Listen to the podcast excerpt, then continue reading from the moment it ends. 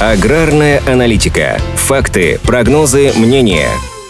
К середине весны к севу яровых культур под урожай 2023 года аграрии приступили в 44 регионах страны. Темпы пока даже опережают прошлогодние. К 14 апреля засеяно уже 2,2 миллиона гектаров, тогда как год назад на этот период площади посевов составляли около 2 миллионов гектаров. В общей сложности планируется засеять 55,2 миллионов гектаров яровых. А под озимами под урожай текущего сезона находится 17,7 миллионов гектаров, из которых 93% посевов в удовлетворительном состоянии. По данным Минсельхоза, на площади 12,6 миллионов гектаров провели подкормку озимых. В ведомстве также заявили о высоком уровне обеспеченности аграриев семенным материалом и удобрениями. Так, в сегменте зерновых культур обеспеченность семенами составляет 102%. Параллельно активно определяются специальные зоны для семеноводства, благодаря которым планируется повышать качество семян, выращенных в России. Что касается удобрений, то к началу апреля в России общий объем минеральных удобрений оценивался в 2,2 миллионов тонн, что более чем на 200 тысяч тонн больше прошлогоднего показателя. Помимо этого, уже на 90% выполнен план закупки удобрений, а в интересах внутреннего рынка действует ограничение на экспорт отдельных видов удобрений. Эта мера работает пока до мая, но в правительстве хотят продлить ее еще на полгода.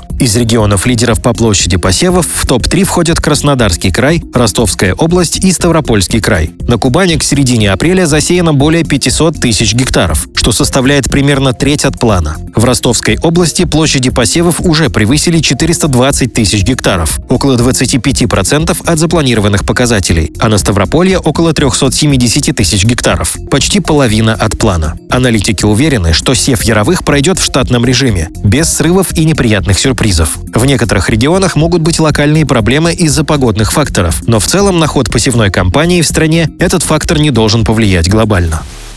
Аграрная аналитика подготовлена по заказу компании «Сингента».